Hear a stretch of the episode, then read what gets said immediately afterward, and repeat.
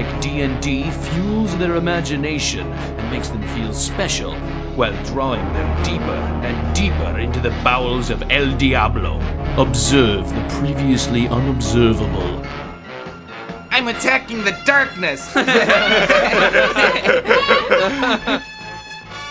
the dice to see if I'm getting drunk. yeah, you are. Are there any girls there? Yeah. Anyone can play. I don't really know the rules. Listen, there aren't any rules. It's a game of the imagination. Oh, okay. This is your character sheet. Your name is Titanium. I don't know what any of this stuff means. I'll help you. I'm the dungeon master. I control worlds, universes. Okay, you guys can talk to each other now if you want. Welcome to episode 7 of DC RPG, the Hero Points podcast. I'm one of your hosts, Game Master Siskoid. And I'm the irredeemable player, Shag. Coming to you uh, for one of maybe three episodes we'll do this year. Yeah, we, we, we said we're going to be kind of a quarterly or semi annual sort of show, and that's fine. Now, just to remind you, this is a Hero Points podcast dedicated to DC role playing games. We sort of live in the Mayfair game for the most part, but we dip in and out to other systems from time to time. And one of our mission statements really of the podcast is is more of a nostalgia flair you know we don't go real deep into the technical we don't get real crunchy with uh, the game mechanics that's not really where we want to live uh, this is more intended for the lapsed gamer someone who used to game or, or someone who maybe who's gaming today but doesn't again not looking for the crunch and um, we're gonna really spoil the crap out of this thing we're gonna we're gonna what we're about to talk about we're gonna tell you all the details nitty gritty so if you don't want to play this particular thing then you should probably turn off the podcast and come back Yeah, this is an episode that we've hinted at often, and I think it's uh, very special to both of us. The topic, don't ask. why not It's the name of the module. Right. That's that's what we're talking about. What's the name of the module? Don't ask. Well, if I can't ask you, who can I ask? Who? Just just tell me who. Who? No, that's another podcast. What the No, that that's a Marvel funny comic from the 1990s. what is? No, what the? Huh? Ah, all, right, all right, how about this? What if you just tell me the name of the module? Ah, what if? That's a great comic. what the No, that's the other one. I'm so confused. I have completely lost track of the question. Well, that's the Steve Ditko character. Ah, you know what? Never mind. Just never mind. Just tell me the name of the friggin' module. Don't ask. Ugh, these are like the worst Fight Club rules ever. Just listen, Abbott. Forget the name, all right? Just tell the listeners at home about the module, okay? Yes, Don't Ask is an ambush bug comedy adventure scenario for DC Heroes First Edition. Uh, it's by Scott Jenkins. And Shag, uh, you love ambush bug at least as much as I do. So for the listeners, Don't Ask is the name of the module. And uh, and who is Erwin Schwab? And what's your history with the character, Shag? Who is Erwin Schwab? Well, he's the schlub who got this costume that lets him be a pain in the ass to everyone. Um, if, if they've gotten this far, they probably know he's basically he he's Deadpool before there was a Deadpool. He's the DC version of that. He lives in the DC comics, specifically in the 1980s for the most part, and he is fully well aware he's in a comic book. He knows he's not part of rea- you know the real world. He knows he's in a comic book. He talks to the audience. The comic books are often uh, bewildering. Uh, the, the people behind her, Keith Giffen and Robert Loren Fleming. So if that tells you anything, you know that's already a little bit of insanity.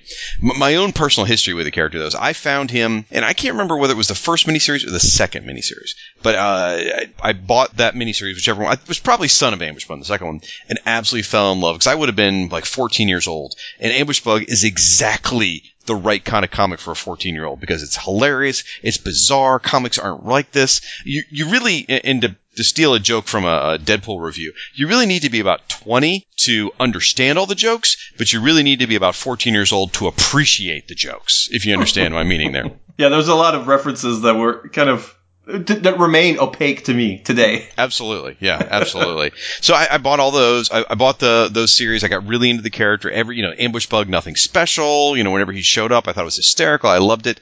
And then you know, when he came back in the new Fifty Two, or right before the new Fifty Two with Doom Patrol, and then he came back in the new Fifty Two. He was in those those little newsroom backup. Basically, it was the DC uh, house ad type page. So Yeah. Absolutely love the character. He's one of my favorites. What about you? What's your history of the character? It starts earlier and is more seminal, I think, to my comic book experience because the very first comic book, I've told this story often enough, but the first comic book I ever bought with my own money was DC Comics Presents number 59, Superman and the Legion of Substitute Heroes with Ambush Bug as the villain or the antagonist. Yep.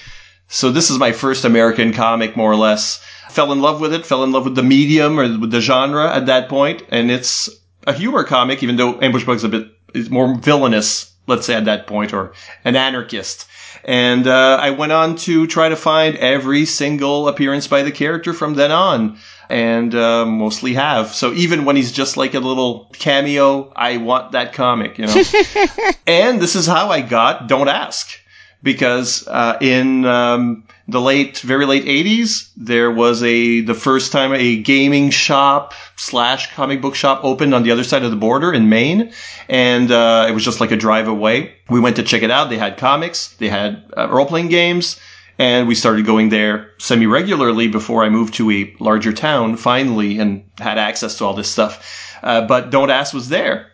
And this was the very first DC Heroes RPG product I ever bought. Oh wow. And it made me then buy the core rules because I wanted to be able to play this thing, which I never have. But, but it, you know, or even understand what the rules were, were talking about. Uh, so I'd read this cover to cover as if it were another Ambush Bug adventure. Ambush Bug is one of the reasons I read American comics, and Ambush Bug is the reason I played uh, DC Heroes. Man, that is amazing. He's really in your DNA. That's amazing. Wow.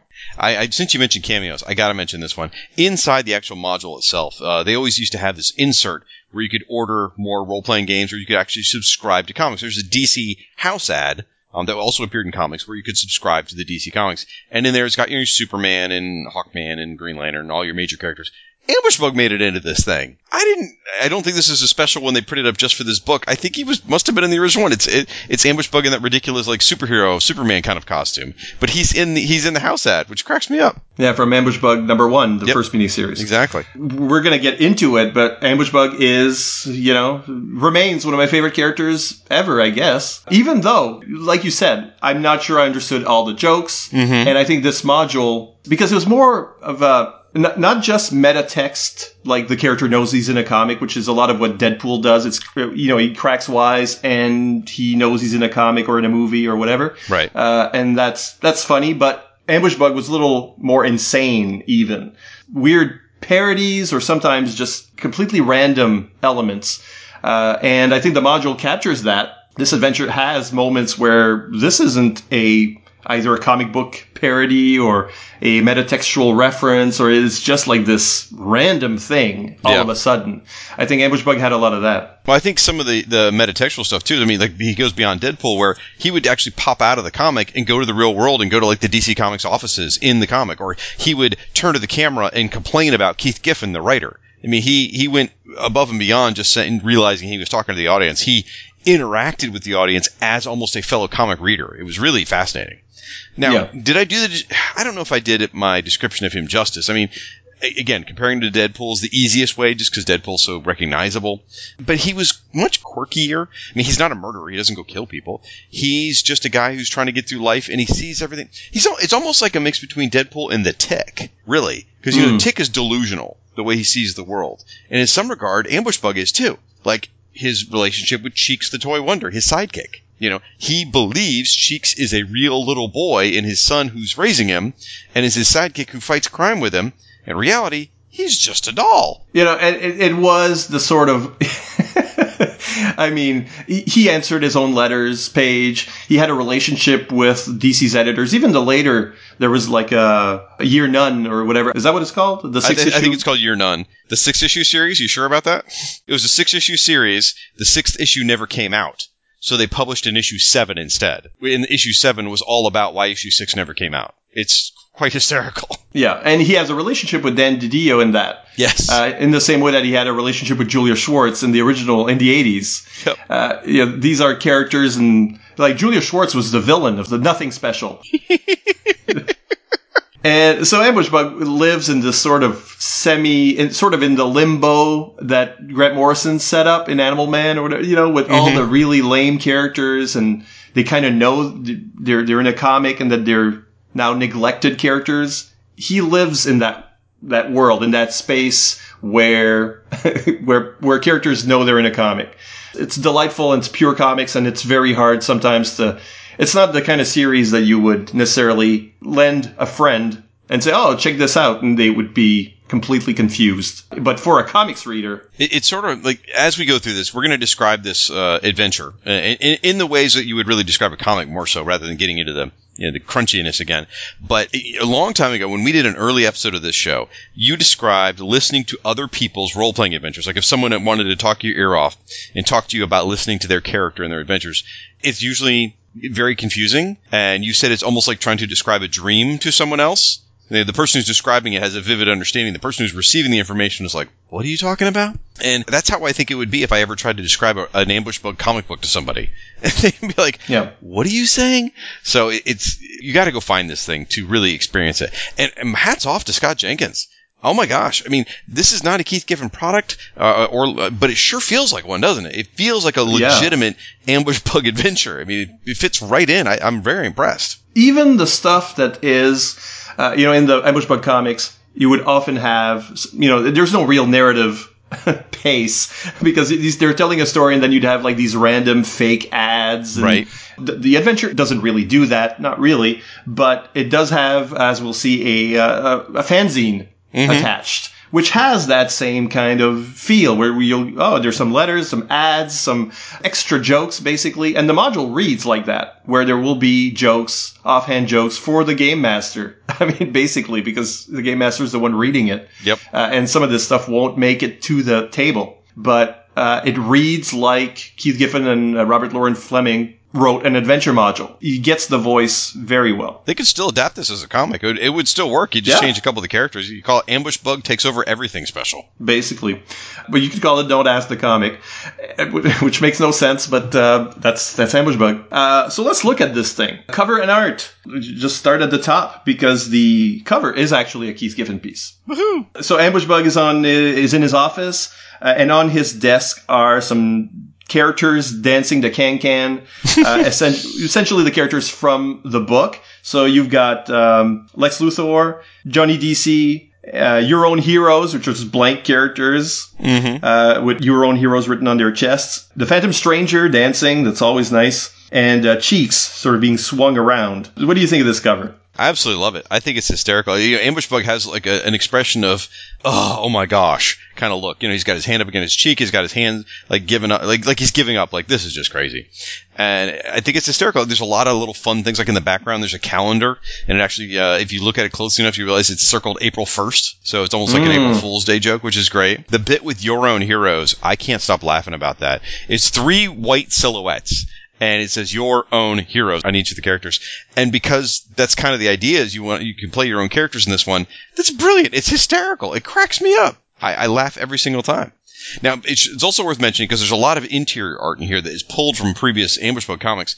This was published in 1986, and really looking at this and reading what I because these really exact release dates never come out with these RPGs, but uh, near as I can tell, I think it's after the first miniseries, but probably before the second miniseries. Well, I think there are some elements, some mentions, references to Son of Ambush Bug. Is it really? Oh, okay. It feels like, well, it feels like it, especially the origin story that's told, his background is from Son of Ambush Bug. I hmm. think. Okay. I think. It's been a long time since I read those. It's what, after Crisis? In fact, this Lex Luthor, and we'll talk more about that. This is the Lex Luthor like 15 seconds before Man of Steel is published. Because Man of Steel comes out this same year and changes Lex Luthor forever. Because this is still the mad scientist, Lex Luthor with the power armor. Yeah, but it's Ambush Bug, so it's all possible. That's true. And maybe you could say, well, maybe the crisis was caused by Ambush Bug, as we'll see in this. Yeah, he's just, uh, he's punching reality walls. Now, uh, we should mention also interior art is covered by Rob Davis. There are some original pieces with uh, Ambush Bug in there. The, the the one where he's on top of the Yaha Tower, and so he he got to do a little, you know, a few pieces that are specific to this story. But there is a lot of art that they pulled from previous Ambush Bug issues, Oh, yeah. though, too, definitely. It's mostly that. This is a two toned book. So you got the one color uh, spot inside. So, so you got that ambush bug green, lime green. So it's all black and white plus that green. Uh, and sometimes it's uh, it makes the page kind of difficult to read when they surprint it. There's one page in there that's there's a lot of you know green detail in the background, and it makes that text a lot harder to, to read. Yikes! I love kind of the acid green though. I mean, it's just that, that color screams '90s to me. Oh, I see the page you're talking about, page 23, where they use the the DC building as a background. Yeah, okay, that's a little hard to read. Oh, Yeah, that's it's the only one that's really problematic. okay. So, uh, so yeah, let's get inside the book itself. So, of course, you've got your synopsis, which we'll be using to tell the story later, uh, and uh, the stats for all the characters that appear, of course, which we'll get to in the course of the adventure. And then there are new powers. And this was very common in adventures and source books and stuff because, you know, the, the core game comes out, right? And the only way to grow the game without releasing another edition is put it in your supplements. So here they've given us two new powers. The first one is called Dumb Luck. And I'm assuming Cisco had asked me to cover to this one because it starts with dumb. And uh, the, the first thing that jumps out at me about Dumb Luck is the cost. Now, I'm going to get into a little bit of crunch. Not much here, folks. But this is extremely expensive. It has a base cost of 60 points. Now, that might be meaningless to you if you've never played the game. But to put it in perspective for you, the single most expensive power in the original set of rules, because this is still first edition, was uh, force manipulation, which was at 50 points. So this is even more expensive than force manipulation, the most powerful power. And force manipulation is basically what Green Lantern has when he can create anything, you know, green energy spheres of anything or shapes and whatever. That's that power. So this costs more than that. Wow, that's a lot. Uh, and the way it works is it obviously it makes you lucky. And the way that works is you, you you roll on this power and it gives you extra bonuses on future rolls. Specifically, you roll against your mystical stats. And the success in RAPs, that's a term that's used in the game meaning your, your results. The success in these RAPs are the number of column shifts you get to use in your favor in the next attack or resistance roll. Basically, what it means is your character then gets an advantage on their next roll. Which is great, right? And you can even like stack this stuff. You can use your dumb luck power bonuses to help subsequent dumb luck power rolls. So you end up accumulating these extra column shifts and bonuses for yourself to build a really, really, really, really, really lucky roll. It can backfire on you if it all goes wrong. So if you fail the dumb luck roll, then all these column shifts that you've accumulated suddenly are used against you. So that's the risk of it. And also they, they do tell you that if you fall flat on your face, you don't want to be standing around someone who uh, in that situation because bad things are going to happen. We might think of Domino or the Black Cat, for example. Yeah, I was thinking like uh, Luke Skywalker. And now it's not dumb luck; that's the Force. but Luke Skywalker shooting the uh, you know down the, the first Death Star. That's that's pretty darn lucky. Yeah, that might be a way to model that power. Yeah, and Ambush Bug has it because he's sort of a Looney Tunes kind of character Yeah. as well. He's got dumb luck, which can turn into bad, you know, dumb bad luck. The other power is reality check, which more than anything, I, I think maybe made me fell in love with the game. That's the reality check. The idea that they would model reality check. Because reality check, when you're reading a comic, obviously Ambush Bug knows he's in a comic. He's succeeded in doing his reality check.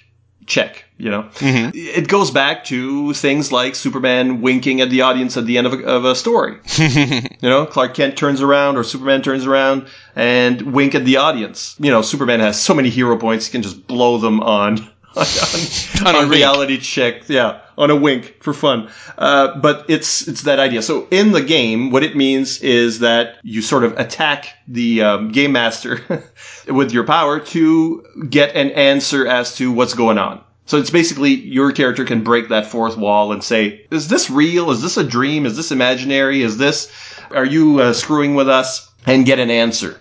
The amusing things here are that the OV and RV, the numbers you're rolling against, uh, are the GM's age, which is uh, ish. I gotta say that's that's gonna be an impossible one. And then the game master can still not answer by spending some more hero points to boost his numbers. Say you've got I don't know a five year old game master who needs to boost his thing. He can use the money in his pocket to simulate hero points. So they just use real world elements. So if you break the fourth wall, but then you sort of have to attack something that's in the real world as well. I'm not sure I would use these exactly because I think that's a bit unfair. I've gotten too old as a game master to think this is fair. Yeah, I don't think the game was designed for people in their mid 40s to play. I think it was, they're expecting 15 year olds to play this game.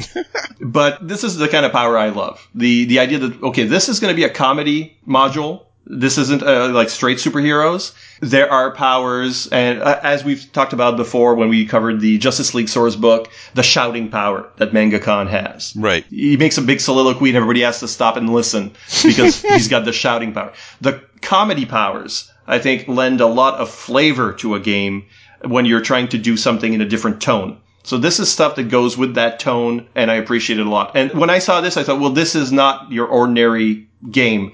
Mayfair is willing to publish this thing, this weird oddball adventure in a different tone, and really go for it. And that told me this is a game for me. You know, so as much as anything, that reality check is in here made me fall in love with DCH even before I ever saw the rules. You bought this adventure, your first one. You've still never run it to this day. No. Interesting. Uh, do you have plans to run it in the near future? Um, no, but not really. Okay.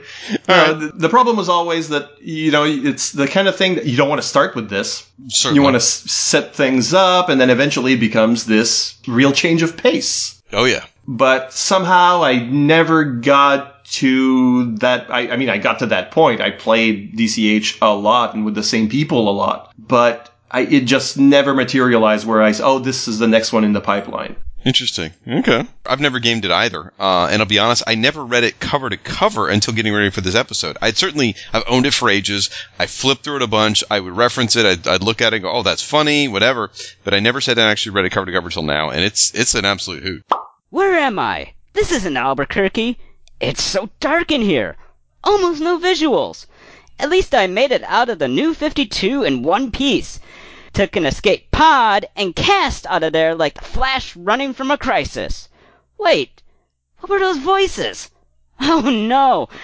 I'm in a podcast, aren't I? That's a fate worse than meeting Superboy Prime. I gotta pop out of here before they go off topic. And one of the things that they've added as well is the um, something they call role playing the bad guy.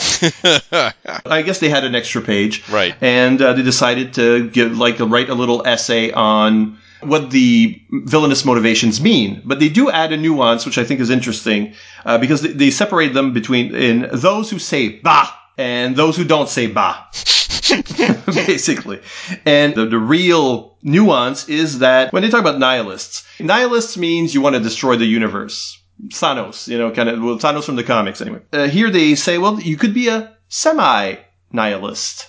Because most villains that are nihilists are actually semi-nihilists, which is to say that they don't really want to destroy everything in themselves with it, but they just have a destructive impulse. Well, it's quite funny, and, and like you said, the semi-nihilist makes a lot of sense because it talks about how they're sadistic, how they want to blow up everything, but they want someone to feel the suffering for it. You know, that that's part of that thing, and, and it's, it's great though. Under the category of those who say "bah," you get the nihilist, the semi-nihilist, the power-lusting villain, the psychopath, and sheep because sheep say "bah." those who don't say "bah" are your mercenary and your thrill seekers. it sends up each of these villains Yeah. and makes fun of each type.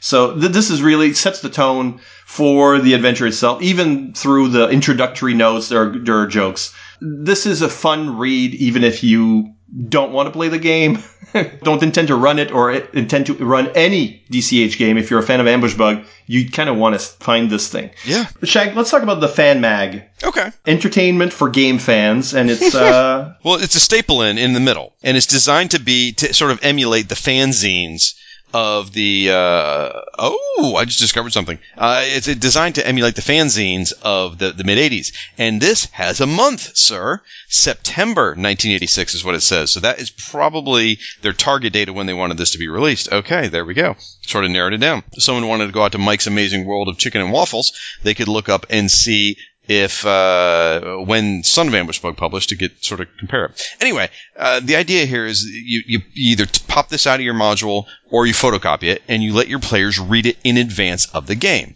That is to help them get ready for the game. It helps them get in sort of the jokey mood. There's actually a lot of clues in here about, that will help them in the adventure. It really it, it serves as an introduction. And uh, there's there's mentions of something called Ambush Bug Squadron. You'll hear more about that later. There's a there's a fake letters page which even includes a letter from T.M. Maple, which is a famous uh, letter hack back in the day. There's an interview sort of done in the style of a Playboy interview. There's the origin of Ambush Bug. yes. Well, there's a note for you to talk here, sir. Oh, so I'm I'm trying to follow along with the script. You know, I'm breaking the fourth wall here. I'm saying there's a script that we're supposed to follow, and you need to put your part in here. Could you get with the program, Julie Schwartz? I mean, Siskoid. This is like the whole story since the, his first appearance in DC Comics Presents with, with the Doom Patrol in it, and uh, it seems like the there's a murder that was on the books. Uh, in his first appearance, that it's it's been sort of expunged. he only killed them in fun, and we never saw the body, you know? Right, right. we never saw the body. So, uh, because after that, Ambush Bug is, you know, he becomes a sort of anti-hero in the comics and nobody ever calls him out on that murder. So I guess the murder never happened. It's just an assault. Yeah, well, it's you know, it's it's a funny book. This is what it boils down to. So you just forget stuff, you move on for the joke. There's fake ads in here. There's you know, there's a there's a section called How to Really Use This Book because there's always a How to Use This Book section, and it even includes a piece by one of the Ambush Bug writers, Robert Loren Fleming, which is the the quote unquote the real story, which is a lot of fun too. Right, he gives all these fictitious reasons of uh, how Ambush Bug came to be, and it's all a bunch of BS, but it's really funny, really well done, and um and, and reading something by Robert Loren Fleming really helps you appreciate how much in tone the rest of this thing is that they, they really did capture the, that spirit. And the implication is this fanzine's been going on for a long time and that Ambush Bug is like a huge, massive star. The whole world thinks Ambush Bug is the greatest. Yeah, because he gets to be guest editor in this issue. the adventure. A spoiler warning, I guess, if we haven't warned you enough. This is uh, this is going to be the story. We'll just do it in three chunks, three acts, if you will. Uh, so let me get into uh, into character here, or not character. I'm not gonna. So if you're, if you're gonna get into character, what do, who do you envision Ambush Bug sounds like? Yeah, I don't know. What does he sound like? Darn it! Still here. As far as I can make out, there's this balding version of Firestorm and a typewriter monkey drunk on firewater or something and talking about me. How rude! And it's not even the best me there is. But then, the 80s are a faraway dream, aren't they? Before Marv and George screwed everything up by inspiring Dan and Jeff to screw everything up again and again. One last try to pop myself out of this thing. Uh, I think he has like a, a, higher pitched voice. Yeah. You know what? Like a Three Stooges kind of voice. yeah, that kind of. Well, maybe not that extreme, but yeah, that kind of that kind of voice. He might be a Groucho Marx. He might be, uh, you know, but he's he's from that school. He sounds like a cartoon character in some way. I mean, maybe. I don't know. What do you think? Well, I've been thinking about this a little bit late. Now, now we know he's appeared in some of the animated stuff, and, and Cisco and I talked about the people who voiced him before. Those don't really fit with who we see Ambush Bug as. Um, I kind of picture him as the best as I can come up with is Charlie Day from Always Sunny in Philadelphia. He's got that really high pitched, sort of like nails on a chalkboard kind of voice but he's very whiny and very manic. You know, that that's kind of that's the closest I can put to what I think Ambush Bug would sound like. I like it. I think that's brilliant casting. He doesn't really have the, the body type. He's not like the as thin as um, Ambush Bug is, but uh, he could play the role. Definitely. I think Ambush Bug would work better in animation anyway. All right, so uh, let's start with the setup, uh, and then we'll have our notes. So strange things are happening. Lex Luthor, arch villain and super genius, announces to the heroes that he's about to take control of time and space and there's nothing they can do about it. And suddenly, Ambush Bug, idiot and hopeful hero, pops into the heroes' headquarters babbling about the adventure that the heroes are about to experience. The weird thing is that he's talking about the battle in the past tense, as if it already happened. Ambushbug vanishes, and when the heroes try to find him again and ask him what he meant, he doesn't know what they're talking about. He psychoanalyzes them with a few sly questions to see if they're insane. Ambushbug or no, the heroes will have to deal with Luthor, and they're on a tight schedule. They leave Ambushbug, and surrounded by a crowd of thousands, the heroes prepare to battle Luthor. Luthor's plan is to rule the world by gaining control of time. Ambushbug, worried about the sanity of the heroes and thus their ability to fight, pops in and stops Luthor from obtaining the power the only way he knows how. He takes the power himself. Then, troubled by a few basic inconsistencies within the DC universe and the hero biz in general, Ambush Bug decides to take the whole thing into his hands and straighten out the whole DC universe. So that's how it starts. He goes all parallax. Oh yeah, yeah, that's right. yeah. It's zero hour. That's right. So uh, this is our setup. I mean, you've got Luthor. He's a big villain. Yep. This is right as Man of Steel's happening. So everything's changing for Luthor, but they're just using the version that, you know, the superpowers version, if you will, of Lex Luthor is kind of what you should envision. In here, already we're seeing something that we don't see a whole lot of necessarily in games, which is uh, they suggest props. They supply some and then they suggest others. Uh, you've got uh, Ambush Bug's business card, which becomes a clue to the, the next step. and that's included if you want to cut up your module, um, but or you know photocopy it. And uh, they say, well, you might need a watch set to a certain time and a clock set to a certain time, so the time travel element becomes obvious. I, th- I thought that was clever. Yeah, I think doing that kind of stuff, and there's later you can use flashlights, and you know they they tell you you could actually bring things with you to just add to the mood and without having just the game master having to say it. I think is part of the breaking the fourth wall element of Ambush Bug. It's more immersive uh, because it's got like the clock in your gaming room actually is the clock in the headquarters of the superheroes that you're playing. Right. You know, just like playing around with how things are popping out of the game and into your actual life. Uh, is is a fun bit. The whole reason this clock thing matters is because the clock on the wall is going to be three hours, uh, if I remember it, behind the the watch that you're wearing as the GM. So that you're you're like that's how you you sort of hinted at it there. There's some time travel going on here. You know, Ambush Bug looks at his watch. He's like, no, it's this time, and you look on the wall, it's in a different time. It's just a very nice way to get that sense of building the story, and also, like you said, breaking a little bit of the fourth wall, making it happen in the real world too. There's timey wimey business in here that's you know that a Doctor Who RPG player would be jealous of. uh, it gets really wonky, and uh, you know also the game has. Uh, there's a way to introduce fan mag, not before the game, but in the game, if you don't mind just having them read it there or just to have it on the table, uh, which makes it suddenly important, I think. Yeah. You know, it's like, it's not just to set the mood. There's, there may be things in here that will help you in the game. I think it works better reading it in advance, but having it available on the table. When we used to do a, a DC superhero game, now we were using the West End system at the time, but I, we actually used to do a, a newspaper uh, every time, and it was usually only one or two pages, but there'd be several articles and ads and things like that, and it'd be physically printed, and I'd, I'd distribute it usually the day before or at the very beginning of the game session. They would keep their copy with them because, sure enough, there was something in there that was going to be helpful during the adventure. So I would say I would I would have somebody read this fan mag in advance, but have it sitting there on the table. That's how I think it should be done. That makes sense. Uh, and uh, yeah, it's a great element to have as well to just like create a universe for the players Mm-hmm. that they turn up in the newspapers and then you know that they, they see their mentions. I did a little bit of that, but mostly created websites on the dark web. It's not really the dark web, but websites where my players could go in between games and see elements of in-world reference material. You, you know, there's something we didn't mention at the top of the show. We probably should have. This module is designed for. Well, one of the things they suggest is either you play established characters from DC Comics that have their own ongoing monthly comic book, or you play your own characters, but in this same scenario, these characters are popular enough to have their own comic book in the DC universe. Probably fair enough to mention that. So it even suggests you could play Superman, you could play Batman, although I don't know how the points would work out with that because it'd be crazy high points. But uh, they suggest you should play characters popular enough to have their own comic book series. in this, there's the robots that Lex Luthor uses, the Groids. Uh, that's a nice puzzle encounter, I think. There's, I mean, it's a battle, but they've got to figure out how to defeat the robots. Uh, because they, they're learning robots. They, they get better as they fight you. Yeah, and the idea is you're supposed to switch. The way the module is written, you're supposed to switch groids with your other your teammates. Like let's say Siskoid and I are each fighting a groid.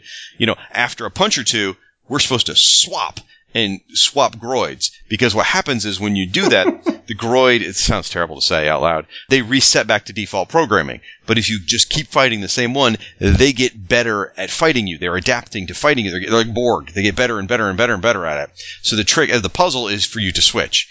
It is a very clever idea to read about in a module such as we are doing. I think in a real live role playing situation, I think this would be frustrating as hell. I don't know that it would work unless you really push them to figuring it out. Yeah, I think you need a hint. You know, the way you described it would have to, uh, and they don't really tell you how to do that. But the way you describe it would have to hint at the how or the way they're blocking your stuff. I don't know, but you're completely right. I think most of the players I've had would have not have you know gotten it. There is a way, and I'm realizing it now in hindsight that you could get to this, is that Ambush Bug is actually there during the battle, and he's shouting out orders, telling the players what to do. And his orders are specifically written to be wrong. um, they've written it in such a way that everything he says will make your chances worse. So that, that's funny, but I realize now as I'm thinking about it, you could actually use that to be the hint. You know, like eh, having that and have the character realize Ambush Bug is a moron. that following his orders are a bad idea. Let's do the opposite. You could actually turn that into a game thing, which might get you to where you need to be with the Groids. Because otherwise, I, I don't know. I think it's a tough uphill battle that ain't going to get easier. Uh, and of course, you've got Lex Luthor's L ship. I mean, the ship, the ship is shaped like an L. I like that. And I really like the, the assembled crowd selling t-shirts. Uh, you know, the t-shirts say I survived Lex Luthor's whatever. You know, I survived zero hour already, uh, kind of thing. So there's an element of fun that you don't see in, you know, in, in most modules right there. And that feels right out of an Ambush Bug comic, too. It really does. Yeah, the, the public, and then if and I mean the, the game tells you if you, if you make the mistake of trying to call bigger heroes, you call Superman to help, uh, which I've seen players attempt on some occasions to Sure. try to get you know a big gun in there, like a force a team up. Uh, and a Deus Machina, you get Superman's answering machine, that kind of stuff. So Yeah. even the hints that it gives you as to what you could do are you usually will are, are jokes, but and sometimes I think I want to pull that joke. I wish they'd call Superman and I do the answering machine thing. You know, there's a lot of that kind of stuff going on. Second act. So unfortunately, because of the way time works, Ambush Bug creates more than one timeline. The DC universe screams in agony, literally in this. Multiple place continuums were bad enough, multiple time continuums really screw things up. So the Phantom Stranger enters the story at this point and starts the players on a series of investigations that leads them to a dark night at the Yaha factory. The heroes corner ambush bug on top of a large tank of Yaha. This is like this is Yoo-Hoo basically in the comic. Absolutely is you. yeah. yeah. It's Yoo-Hoo. I don't know why they had to change it, but it's it's normally it's you. It's Yoo-Hoo in the fan mag at one point. Oh, really? I didn't even catch that. Okay. Yeah, yeah, they they missed one. It's to avoid a lawsuit, but also there's some irony. there's some irony in that. You know, back then it was a drink 14 year olds drank, and then you know, 30 years later, it's a drink synonymous with hackers. So I think that's kind of funny. Uh, and he's hacked the universe. That's exactly right. Uh, and one of the changes, you, Yaha is the post-crisis Yoo-Hoo. Okay, so uh, uh, amid searchlights, water gun fire, and the bug shouts of "Anyway, Ma made it, top of the world, Ma!" Ambush Bug leaves the game. The bug then shows up in a room full of gamers and is glad to see that he's out of the adventure. He finds out that the transfer to the real world wasn't complete. His face is still two-dimensional, and in the hope of saving face, he pops back into the game. So this is the point where, at the end of this big section, Ambush Bug shows up at your table. Literally. So for this purpose, the uh, the back cover of the module has a mask you can cut out. Uh, I wouldn't. I know it's, it's just gorgeous. You'd have to go get it color copied or something. It's just too pretty. There's like cutout uh, antenna and all that. So the, the game master would put it on his face at that point, duck behind the game master screen, pop back in. Your ambush bug. So you're playing ambush bug in the room. Ambush bug tries to eat. Uh, what you should have snacks on the table for this purpose. So he tries to eat, but he hits the his face. You know, you hit the mask. Realizes he's two dimensional. He can't eat. He's not really there. He realizes it's not even his own body, and you know he it's very very metatextual at that point. And then he pops back into the game and disappears inside the module. That is such a brilliant idea. Again, given that he breaks the fourth wall constantly, he leaves the comics to go to the DC offices all the time. To have him jump out of the role playing game into reality with the players is freaking brilliant. It's hysterical. It's clever. A good GM could pull it off. Uh, you, you do get some interaction time with the players. It's not immediately shove the chips and leave. You get some interaction with the players. It's fun. The script in there is funny. It genuinely made me laugh. Sadly, I picture you being the one wearing the mask, not just some random person, but actually Siskoid. So that's funny to me. Uh, it, it's a great idea. I mean, this whole section is very meta. Even the characters at that point are in that middle ground where uh, it, they're, they're not exactly in the DC universe anymore. Because I love there's there's like this like dead end uh, encounter in here where if the heroes don't do the thing that they should do. Uh, which is go with the Phantom Stranger to do the mission. They meet Johnny DC, who is the continuity cop, and uh, from the comics, and uh, she sort of forces them to do the thing because when the Phantom Stranger shows up, you damn well go on the adventure. So this this little encounter, I wish would happen no matter what. you know, it's the thing where it's the only place Johnny DC a- appears. So I, I sort of wander in there. Well, a lot of people might not, might not know who Johnny DC is. Johnny DC is basically the DC Bullet with feet in it, like uh, stick figure feet and hands and face. And um, she used to appear in a lot of house ads for DC Comics in like the '60s, and then Ambush Bug sort of stole her for his comics to label her as the continuity cop. She literally goes around enforcing continuity. Uh, funny shtick. I I don't know that she's ever gone anywhere outside of Ambush Bug. Even in the '60s, the character was male, wasn't it? Oh, was it? Oh, I don't. Yeah, I think so. I think I've never even seen the Johnny DC mascot, uh, you know, in, in actual comics other than as male. I, I I wouldn't. I don't remember. Okay. One of the things that's funny to me is the whole idea about Ambush Bug leaving the game. Right. That happens at the end of, if I remember right, chapter twelve. Well, the whole segment about where he appears is actually chapter four of the module. So as you're reading in this page by page, you get to a chapter that you can't even do anything with until later in the game. It's going to be a place where he hides. Yeah. So he's actually going back in time and hiding in this previous chapter in the in the book, which is just brilliantly written.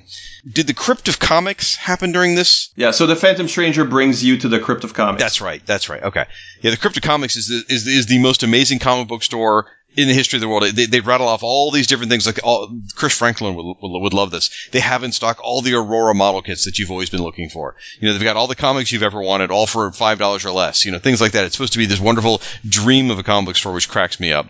And uh, the, the, and it's run by what is it, Dead Boy and um, Kid Spectre, who are two sidekicks of dead characters, because Spectre and Deadman are both dead, that apparently the DC universe were so uh, offended by the humor involved with two dead little kids that they kicked them out of the DC universe, which is a brilliant, brilliantly funny gag. And if you look at the stats on all, all these characters, uh, this is where it gets really loopy. I gotta say, because the Phantom Stranger himself is all asterisks. It all says see below for everything.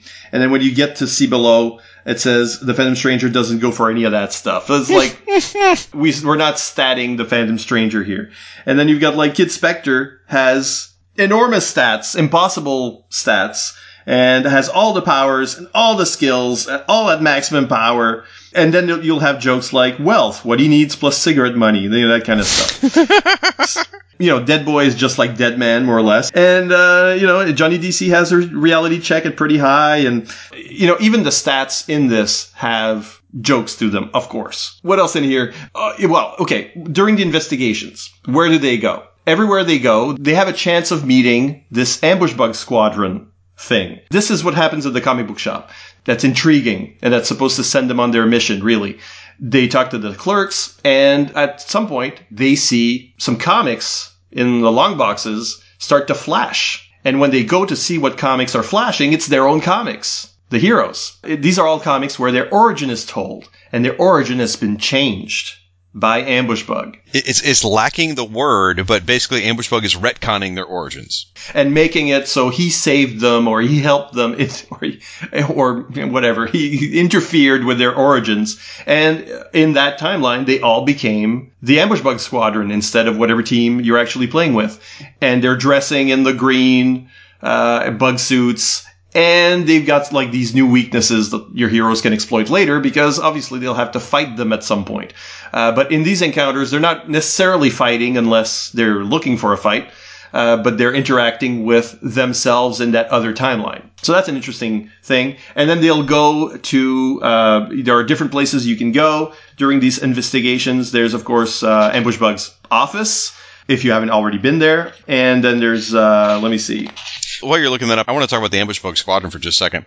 So yeah, I mean, put this in perspective. If Siskoid's playing a character called Canadian Bacon, what happens is the character he's going to end up battling is Canadian Bacon with a slightly different origin. So he is fighting himself. That's how the players get to battle their own characters, which is interesting. Now, I have a question for you. It does say that these alternate versions, the Ambush Bug Squadron versions of Canadian Bacon, let's say, uh, has two thirds of the hero points. Now, that's not sitting with me well, because first of all, the, the people in these modules have an insane amount of hero points as it is. Some of these people have 120 hero points, and I'm like, if you look at the other stats, you know, Flash has 50. So how the heck does, you know, Ambush Bug have 120 or whatever? So are they talking about about the actual number of hero points they have available to them in the adventure, or is it more like the amount of points you use to build the character? Like you have to build a scaled down version of the character. Which one do you think it is? I think it's supposed to be the hero points you can manipulate the game with. Oh, Yeah, they would have said built on X number of points okay.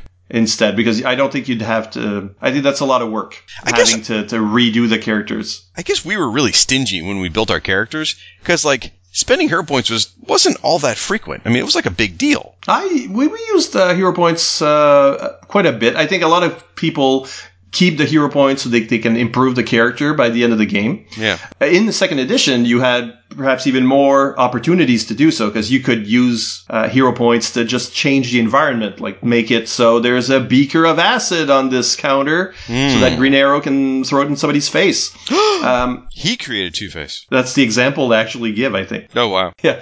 You know, in a lot of my games, I use a hero point mechanic, whether you're meant to or not. But, you know, like the Doctor Who game has it, the uh, Savage Worlds has Bennies. There are a lot of games with that kind of mechanic. And the more players get used to playing with cinematic rules, where they, they can sort of uh, not only boost their stats, but change the world a little bit, uh, the more they, they want to spend them. Yeah. And the more you reward them anyway at the end. So it always feels like it's replenishing.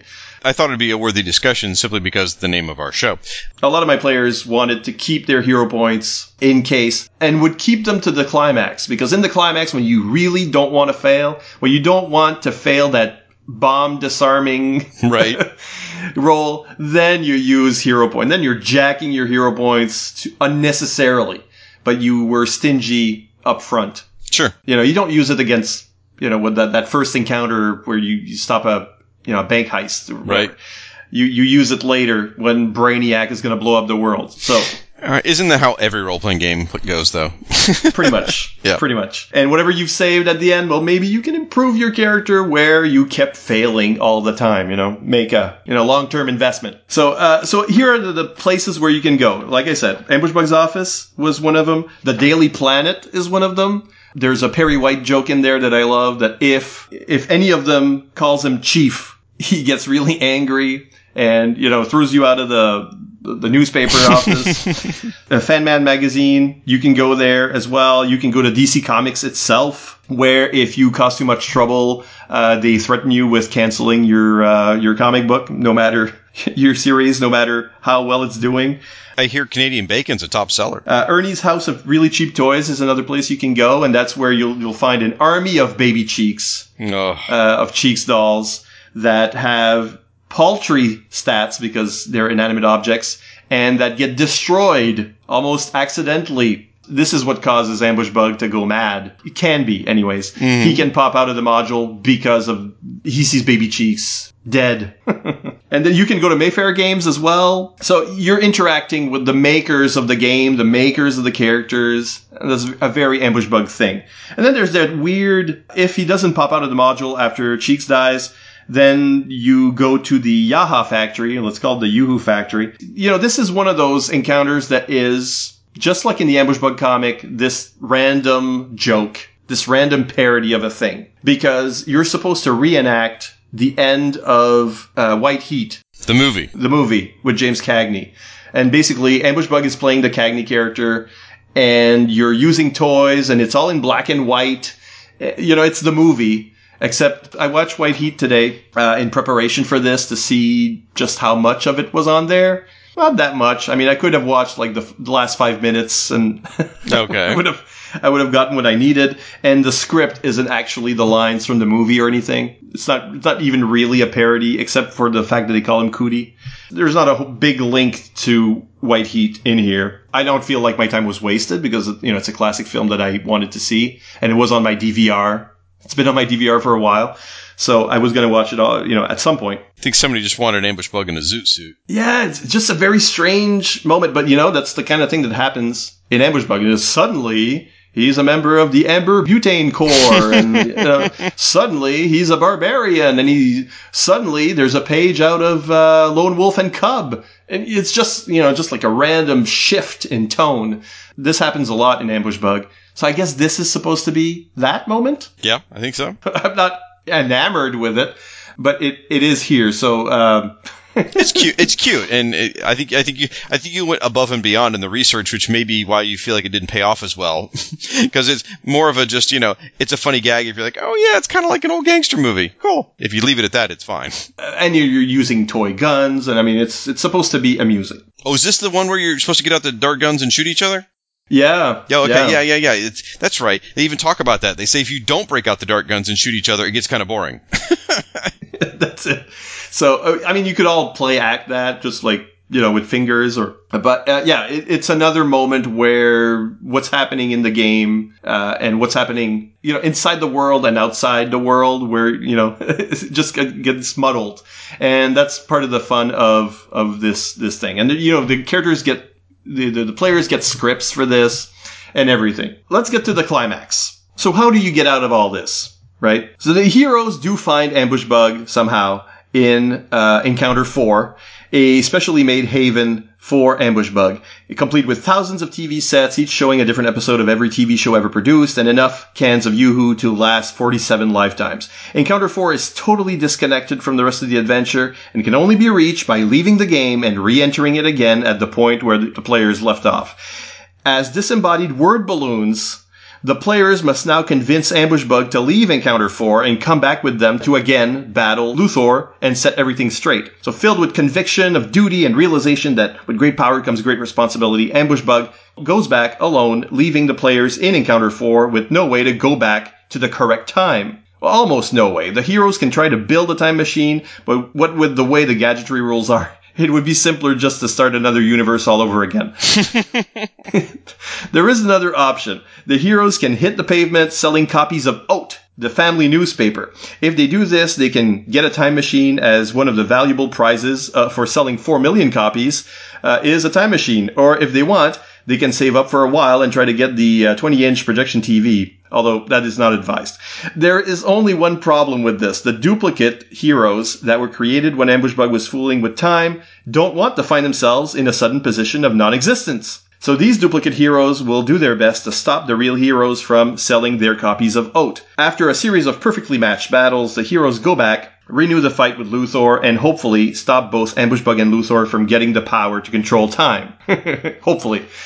So uh, in this, you know, the big part of this is the sort of paranoia RPG. If you've ever played that thing where the heroes will go to the House of Gadgetry, which is obviously a House of Mystery or House of Secrets uh, ripoff, and then try to to make a time machine. If you've ever tried to make any gadget in uh, DC Heroes, you'll know that you know the more complicated the machine is, the more powerful the machine is, the more impossible it is to build. Is essentially the thing here. It's a hilarious joke because the, the minute I even saw something called the House of Gadgetry or, or you know, going to try and make you do a gadget, I just bust out laughing because it is hysterically funny. Because yeah, everyone knows that the gadgetry, not and not just in this game, but in a lot of games, the gadgetry rules are just a pain in the butt. Yeah, I would actually, I would maybe, um, I, I would go further if I were to run this because I've run Paranoia so often, uh, and there the you know the, there's always bureaucratic red tape. Things are always impossible. The gadgetry is always trying to kill you, uh, and so this felt like a bureaucratic kind of impediment where you know there, you've got a character, you've got your Cain and Abel kind of uh, House of Gadgetry narrator who tells them what they have to do, and the more he talks, the less feasible it seems, and the more costly it would seem to be. And you can still try to do it, and then you could you know probably fail. Although if you do do it, well, good for you, but. But I would, I would like say, well, uh, you, well, you don't have to use this, and then I would drop the GURPS vehicles book on the table because those rules are so crunchy. To me, that's a math textbook. GURPS vehicles, uh, second edition of the GURPS vehicles book, uh, just impossible. And when I was reading this, I was like, oh yeah, but you know, it sounds like a GURPS discussion. You know, it sounds like a GURPS vehicles uh, thing where it's even less probable that you will succeed. And not just, not because it's going to cost you too many points, which is the problem here, but because you need an engineering degree just to understand the book. well, I think they did. A, I think they did a pretty good job in the script, making it obvious that this is not the path you really want to go. Uh, No. I think they really made that pretty obvious. I will say that um, there the things here that I enjoyed were that well, first, hopefully the heroes know how to get to Encounter 4. Because be, even before the House of Gadgetry, they have to get to Encounter 4. This may be problematic in the game. And this may be a good place to put Johnny DC showing up, to, to point the finger where they should go. Because the idea is that the heroes must, the, the players must decide that they leave the game. You know, they have to leave the game and re-enter it. And hopefully this has all been metatextual enough, crazy enough, outside the box enough that they can leap to that conclusion as well. And then when they're turned into word balloons, and you can give them balloons or you can just give them cutouts of word balloons and markers. There are a lot of really neat ideas in the module as to how they could get uh, ambush bugs attention but I don't know that players will will get there. You know, I, I think that might need a little bit more description because in the recap it made sense to you and I. But yeah, what he's saying is, you know, again, Ambush Bug has left the game, so he's no longer in the module. He's in this other universe, and the players literally can't communicate with Ambush Bug directly. They can only communicate by writing it down and showing it to the GM, and then the GM has a conversation back and forth. The GM will speak out loud. The players will have to speak via writing it out, which is a pretty clever, funny idea. Nowadays, you'd probably just do it with little handheld whiteboards. Would it would probably mm-hmm. be the easiest way to do it. But it, I think that's brilliant. So I think the entire module is freaking hysterical. And I think it would produce a ton of laughs around the table. I really, really do. Things like, again, this whiteboard and things like that are great, great ideas. The problem with this adventure, is, to me, is it's, and I don't know if this is a universal term or just something my folks use, a story ram, which is basically you're being rammed into following the story in a very specific path. railroading. Yeah, or railroading. There you go. It's a predetermined path to get to the module. And if you don't pick up on one of these predetermined paths, you just kind of sit there spinning your wheels. You're stuck. And some of the paths are even really contingent on saying the right words. Like you have to say, I quit the game. The player has to say, I quit the game, or the character has to say it in order to then go to that encounter four we keep talking about. Or the whole thing about building the time machine, whether building the time machine or selling the oat, which is obviously like Grit magazine from Richie Rich and all that they used to sell. Um, That's another one where it's sort of like it's not necessarily intuitive how you're going to get there.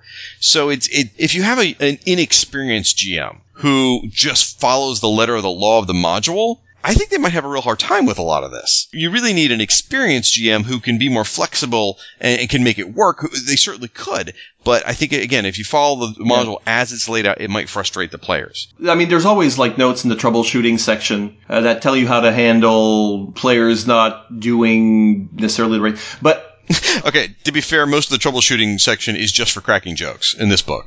it's true. It's true. And I, I, there's one in particular that I would want to use is if you try to strong arm the, because selling oat is your out in this, and it's in the fan mag. Fan mag right. as an ad for selling oat, and that's where a time machine is mentioned. So hopefully players remember that, or they, they, peruse it and they find time machine in there, and we could do this. We can, you know, I'm Batman. I can buy all the oat, and it could be done fairly simply, perhaps. I mean, use just a few rolls and it's done, really. But the idea is that if uh, you try to steal the time machine, or you know, get the time machine from the guy at the warehouse, you cause a nuclear war.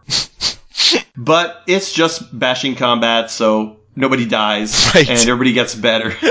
so a lot of the failures in this have a funny result that makes it like, oh, maybe we should just do it regardless. you Right. know? Make it happen because that joke is so good and makes you realize that the game itself is a send up of the game you regularly play. Right. You know, the, the bashing combat, for example. That's cool. I think the enjoyment in this is that yes, there is you have to do this and do this and do this, which is pretty much every module sort of has this. That I, I was going to say that. You know, modules from the 80s especially were very railroad like. but it's how you get there. So, you know, the, the whiteboard thing you were saying. So if you're using bubbles, but you're not using bubbles, you're using speech bubbles. And some of the examples that they give that would get, you know, make ambush bug react is actually things you're doing physically with the balloon. Putting the balloon in his yoo-hoo can or poking him with the the, the pointer that you know that points at your mouth or putting it above his head so that he thinks he said it uh-huh. if the players are flexible enough, you know, to realize that they can do, it's just our players going to realize that they can do this. It's a great idea if a player ever thought of it. right. Now, I, I don't think that a player will necessarily think of this, but a player may think of something you didn't think of to get you, out. You can guarantee they'll think of something you didn't think of. That's how it works with role playing. pretty much. However, they get the attention of, of Ambush Bug. It's going to be something interesting because you're only going to get his attention if it's interesting enough.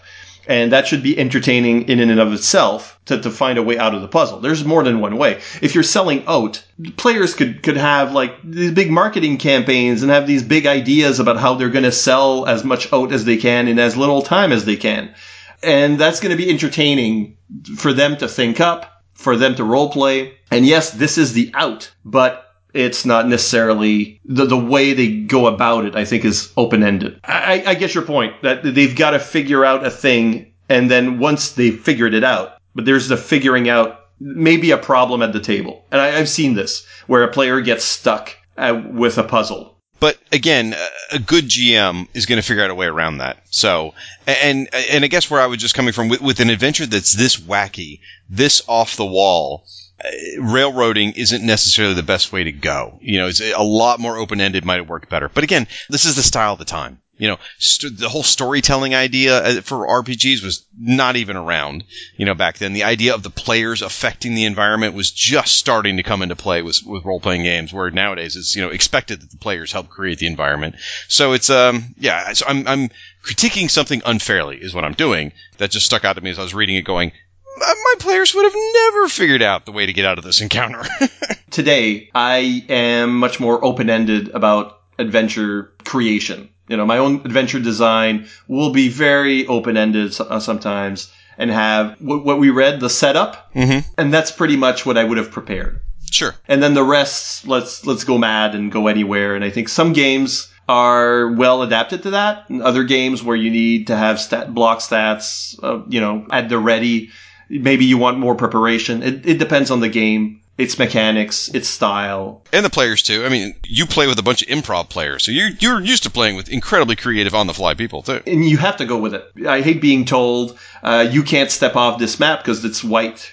It's white nothingness on this side. Oh, jeez. Stay on the path or whatever you try to do. It's impossible and frustratingly so, not entertainingly so. I think there's a way to make an impossibility entertaining. And this book does that in, in that if you go way off the path, you get an encounter with Johnny DC, with Phantom Stranger, with, you know, you get, uh, Mayfair's editors show up. You could do stuff like that where somebody would go and scold the heroes about straying off the path and not being in with the tone or with the, you know, it's not true to comics that that the heroes would abandon a story and you would get told. So there's an entertain, you can do it entertainingly to, keep them inside the adventure. But at the same time, the adventure is so sprawling, you could go all sorts of places. And if you don't want to be there for hours and hours and hours while they try to find out about the selling oat or finding a time machine, at some point, Rip Hunter shows up. You know, Right. you, you're playing with the whole DC universe in this thing and uh, have a Rip Hunter show up and make time travel jokes, and bam, they got his machine. We've gotten pretty deep in the weeds of this and, and, and the whole phil- philosophy of being a game master, really. Because, I mean, everything we just said applies to almost any game, truthfully. Still here. Can I at least find my way into a podcast that comes out more regularly? Those Ohotmu or Not girls look like a fun group. Or maybe I could borrow some fishnets and hide out with Black Canary and Zatanna. Ambush Bug, what are you doing here? Leave these poor people alone. Johnny DC, the continuity cop? I said get! You left Baby Cheeks without supervision, and he's wandered off into a rebirth book. No telling what he could do with the Watchmen. Okay, okay, don't get your mint cover all bent out of shape. Well, okay, let's talk about how we, we would use this because neither of us have played it. So if we were to play it, what kind of characters would you use? Because it says, it does say 500 to 1,000 points characters Right. on the, on the cover. Which is, if you go through the, the, the previous modules, the 500 to 1,000, it sort of equates to like a new Teen Titans level characters or Outsiders characters. It's kind of what they, and, and most of the adventures were written for that sort of junior level team, you know, getting started. They didn't want you to necessarily start off with, you know, Justice League level characters. So, cause, cause, yeah, 500 to 1,000 is new Teen Titans. 4,000 is like Justice League, which is pretty powerful. Mm-hmm. So e- even Suicide Squad and, and Infinity Inc. rated higher than 500 to 1,000 points. So if I had to run this, you know, I, I would probably suggest people do original characters. That's probably the most fun. I've always had the most fun with original characters anyway. Uh, it gives you a lot more room to do what you want. But if, if they were insistent on using established characters, I would probably go with like a like a like, like a forgotten heroes kind of concept. You know, like you remember the Forgotten Heroes? I don't necessarily mean it has to be like Animal Man and Dolphin. Oh, let's just take a moment. Dolphin. Oh, okay. Uh, it doesn't have to be Animal Man and Dolphin and Cave Carson and all them, but some collection of misfit characters, you know, mismatched that from the past of DC that might work well. You know, something like um, the Creeper. You know, the Creeper would work really well in an ambush bug story. Maybe one of the Metal Men, just because the the quirkiness. You know, I always default to Mercury. I think he's a great character to use in other places. Uh, Metamorpho. You know, all of those have a bit of a humorous aspect to them, a quirkiness. They don't quite fit. I think that would work well in this sort of setting. The Oddballs. You know, that that would work well in the ambush bug universe. You would, and for the purposes of the event, you'd have to say they're popular enough to have their own comic, obviously. Their team has a book at least. Yes. Uh, I would I would have been fine with your own heroes trademark. you know, since I've always played with groups that were in that power level, uh, you know, that's the power level they they suggest you start at. So, um, but if I were to run it with DC characters, I agree that oddballs are always fun, but I don't think they're necessary here because I think there's a lot of humor to be had just by taking the piss out of serious heroes. Okay. Obviously, Ambush Bug was always taking the piss out of uh, Superman. So you're thinking Rorschach? And well, you know, Rorschach in an adventure like this would be something, but but yeah, I mean, but I think any heroes would do. I don't think you need to have an you know humorous kind of comedy heroes. You know, the ones I would pick was probably you know the outsiders because I'd love to make fun of them. if if Rob if Rob has made it through the first two hours of this podcast, he really enjoyed that joke. yeah, I mean, you could even have Batman in there uh, if that were the case, right? Well, I mean, the outsiders are just quirky enough. And uh, I'd want to make fun of them, and some of them take themselves very seriously. You could see Katana being really uh, impatient with the whole adventure, uh, you know. So there's a way to do this. Hey, you, you could do it with the Doom Patrol. I mean, Ambush Bug was a member of the Doom Patrol for a while there. They would be a good one because I mean, think about Morrison's run on that book and the various iterations over the years that uh, they, they've they've dealt with some insanity too. Yeah, if you were to put Animal Man in here, he already has reality check uh, because of Morrison. Animal Man. So, any last thoughts on uh, the module before we uh, move on? It was an absolute hoot. I absolutely loved reading it. Again, I do think there's some challenges with playing it at the table, but you know what? Now that we've sat here and broke it down, I think I could absolutely do it. I think it would be Uh, a hoot. The people would just, again, the amount of laughs that would happen at the table that night. This would be a, role playing session that would go into infamy. The kind of one that you sit around and tell other people about years later, like, oh, there was this one night where we did all this, blah, blah, blah. I mean, people would genuinely laugh heartily at it. Even if they're not all that familiar with Ambush Bug, you can very quickly again, the shortcut description of Deadpool and the Tick mixed, you're there. You, you, got the understanding of him. The the fact that Deadpool is now in the public consciousness makes this more playable than yeah. when I was playing DC Heroes regularly, because I think that's what stopped me mm. from actually doing it is that the people I played with were not necessarily big comic book fans or certainly not 80s fans. And uh, that made the, the prospect of doing this, well, I, I, could do this, but then would they get it? Would they find it funny? Would they appreciate it because they don't know who Ambush Bug is? And I'm not, am I lending out parts of my collection just to make sure, you know, maybe I overthought it. If one of your players could play a Green Lantern brick, I think they could have handled this thing. Yeah, uh, yeah, probably. probably Fern could. But, yeah, I never played it, and it's a big regret maybe in my life. Uh, doesn't mean it won't ever happen. Prospects are not good at this point. But you know what? This is just like the Atlas that we covered in like episode two. The kind of thing that you could have in your collection and just read and enjoy as a read, regardless of, the, of its gaming elements. Absolutely true. And, and we, we say that about all the different adventures. I mean, I just recently spent some time rereading some Justice League International adventures, and it, it just feels like it's a lost comic. You know, you feel like it's Yeah. a comic book you missed. And this is a this one's exceptionally well done. Correct tone. It's got Keith Giffen's voice. Yeah, it's it's a great read. Don't ask. It's called. You can find it on eBay and stuff. All right, we'll take a small break and we'll come back with your feedback from uh, episode six. Stick around. Take the Earth's mightiest heroes, each an invincible champion of justice, and band them together to assemble the legendary Justice League of America. For 261 issues and three annuals, the DC Universe was defended from threats on Earth and beyond by this legendary team, operating from a cave in Happy Harbor to a satellite orbiting 22,300 miles above the Earth to uh, Detroit. Justice's First Dawn, a classic Justice League of America podcast, will follow the League through all their evolutions. Please join your host, Mike Peacock, as I seek to cover all of the issues of the classic pre Crisis Justice League of America series. Through the magic of the JLA transporter, each issue will be randomized, with special episodes covering a complete story arc if needed. Along with the issue coverage, we shall also look at what the then current members of the Justice League were up to in solo appearances in other comics for the JLA Cover Month issue.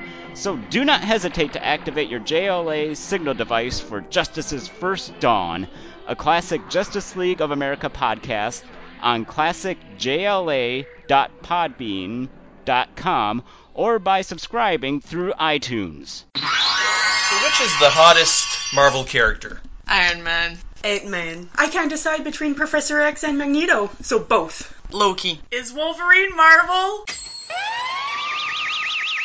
What about uh, White Tiger? What about White Tiger? Doc Samson? Doc who? Star Fox? That's a video game. The girls go on a journey to determine every Marvel character's hotness in Ohotmu or Not, the official handbook of the Marvel Universe podcast you didn't know you wanted. Available on iTunes and at fireandwaterpodcast.com. We're back. We're doing feedback for, uh, gee, our last episode, which was about Green Ronin's DC Adventures RPG, co-hosted by, uh, myself and my good friend Fern, uh, as Shag took a well-deserved break, although you were there for the feedback section of that episode. As, as I seem to recall, I wasn't even invited. Is really what happened, but that's fine. Ah, well, then, you know, it happens. Uh, let's look at your comments then. Uh, all of these from fireandwaterpodcast.com. I'll start with David Gallagher, who says, a fantastic episode. I sort of want to go out and grab these supplements. I didn't know it was based on the D20 rules, so I'm keen to dig into this. Thanks again for sharing your campaign stories uh, and your excitement for the DCU. Well, thanks, David. Uh, David also, if you remember, he was on our episode where we did the DC Heroes versus the Marvel FASERIP system. So, and uh, of course, he's uh, also he's a big time comic book creator and uh, just appeared on a recent episode of JLI podcast. So awesome. That's true. And I, can, I see here that you know he likes Marvel superheroes and the D20 uh, games. So I mean, nobody's perfect. There's some good D20 games out there. And Marvel Superheroes is a fine game. It is a very nice pale imitation of DC Heroes, as we proved. So go back to that episode, folks. Uh, then we heard from Rob Kelly, my podcasting life mate and part of the Fire and Water podcast network with a number of shows. Rob writes, I was really upset you guys didn't read my feedback from the previous episodes until research revealed I didn't leave any. Oh well. Uh, not sure I can keep up with the show's increased output, but doing my best. Because uh, what we're uh, five years into it and we're on episode seven. Uh, then he goes on to say, "I would be open to participating in some sort of DC centric Skype game if that's a thing." Or uh, it could just be like high school where I'm excluded from the reindeer games. Uh, well, Rob, yeah, you might want to remember what high school's like. I'm just saying. and David Gallagher also said he'd be interested in such a game. A lot of people have said they'd be interested in playing a Skype game for the show. Uh, so it's it's actually something we're looking into. Awesome. Yeah. How possible is it? So we'll be having auditions. So prepare your character sheets. you have to read your lines. That'll be fun. Uh, Santarin said they just bought the complete set of DC Adventures from Green Ronin. Found it at a store in Copenhagen at less than it would cost to wait until the next time I was in the States. I guess if you're counting the plane ticket. Uh, having a DC Universe campaign going, but was using GURPS. Uh, but hey, the people I game with now know a lot more about the mid 90s DCU than before. So, so he's running a game with the wrong system, but uh, still a DC Heroes game. Awesome. Well, hey, all those systems are good. I, I'm still a big fan of the West End game system. And by the way, Centauran is also uh, also. That, I mean, that's his name on his birth certificate, I'm sure. But his nickname is Adam Ackerman, and uh, lives over in Denmark. Awesome. Heard from our buddy Chris Franklin, uh, who is also part of the Fire and Water Podcast Network and does a number of shows with his wife. He says, uh, when Shag is unavailable for any reason, we now know we can enlist Fern. Flawless impersonation. Yes, thank you so very much for that. Uh, the idea of a brick as a Green Lantern is so brilliant. I would imagine Alan Moore would be envious of it. Dude, I think you're absolutely right. That's a great point, Chris. Uh, Ange says another fun episode. I've seen the DC books, but didn't think about buying them. Now I'm wondering if the Who's Who books are worth it. They are. Love the poetic names of the powers. Is there a Supergirl page? So of course, yes, there is a Supergirl page, and it's the 2000s Linda Lang, Kara Zor-El version. Though there is the Matrix version is mentioned, uh, but not statted up. Uh, he goes on to say, I loved the discussion of the campaigns and different approaches to powers. My group definitely wanted to keep the characters we started with to create a team history. That said, like Fern, I would often want to mix things up. Over the course of our Mayfair gaming, I basically morphed Wildfire from being a strong guy who could blast things to a very strong character who could shoot weak beams. it was clear the team needed a tank, so I tweaked the origin and suit to mix things up, redoing some stats. Lastly, loved Fern's imitation of Shag. It was terrible. It was, that didn't sound anything like you. I don't know that Fern even knows what I sound like. Has he bothered to listen? then we heard from my buddy Bradley Null, who said, Great episode. Well, thank you, Bradley. Uh, and Brent Linton says, I recall seeing the beautiful cover for the Hero's Handbook on the shelves back in the day. Unfortunately, I was in the tail end of a self-imposed moratorium on the purchase of comic books and RPG manuals. Yeah, I've been there. Uh, which only lifted with the advent of the New 52. Great time to get back into comics. Uh, I've th- I said with sarcasm. Uh, I've thought of trying to get a copy of one of the old DC RPGs, but I'm not sure which version I'd prefer. Mayfair, West End, or Green Ronin. I guess I should wait for Shag's coverage of West End Games DC Universe before I decide. Oof. Well, ultimately, it- oh wow, that I guess it just depends on what kind of player you are. If you love D20 style games, yes, Mutants and Masterminds is the way to go. If you love to roll a lot of dice, the West End game system's the way to go. So, and, and then if you just like a really well built game, the DC Heroes game's the way to go. So it's really, really hard. Because all this, all the systems, you can get pretty much all the characters statted up some way, somewhere. So you can play in any genre you want. You know, let's say you want to play a game in played in set in 1987, or you want to play a game set in 1995. Man, playing a game set in 1995 would be pretty awesome. I'd love that. Anyway, I got distracted. That's fine. Uh, you should. Uh, he wants to wait for your coverage of the West End Games. So um, is that in the pipeline at all? It is in the back of my mind. My ideally, what I would love to do. So, for those of you who don't know, I played the West End game system from 2001 to about 2007, 2008, very consistently, almost on a weekly basis. I mean, that many years, and we had. Wow, I mean, we counted the adventures. We were up in, I don't know, episode 80 or 90 or something. I mean, just, and that would be like multi nights would be one adventure. So, um, I, I do have an idea in the back of my head, sort of do what, like what you did with Fern, which is sort of revisit the campaign with my old game master uh, or my co-game master, because we would each take turns, and, and and in there take some time to talk about West End games and tear down the stuff we didn't like and build up the stuff we did like. So it, it could happen. It could very well happen. I'd like it to happen because you get the month off. But anyway, uh, then we heard from Matthias McBride, and Matthias wrote, "I unfortunately have never been able to actually play any of the superhero role-playing games. I have more experience with the Marvel FASERIP system because I was roped into GMing a game or two. I did not GM well, although that is only my opinion. Uh, now, Matthias, I have to tell you, uh, you know, every game master's hard on himself. I am sure your players absolutely thought you were great. Don't ever sell yourself short, except for the fact that you just showed me that you're truly a DC fan because you misspelled face rip. You put a C where it should be S for strength. So I'm just going to read that as you really being more of a DC guy. So represent. Thank you, Matthias. Uh, and then he goes on to say, sorry.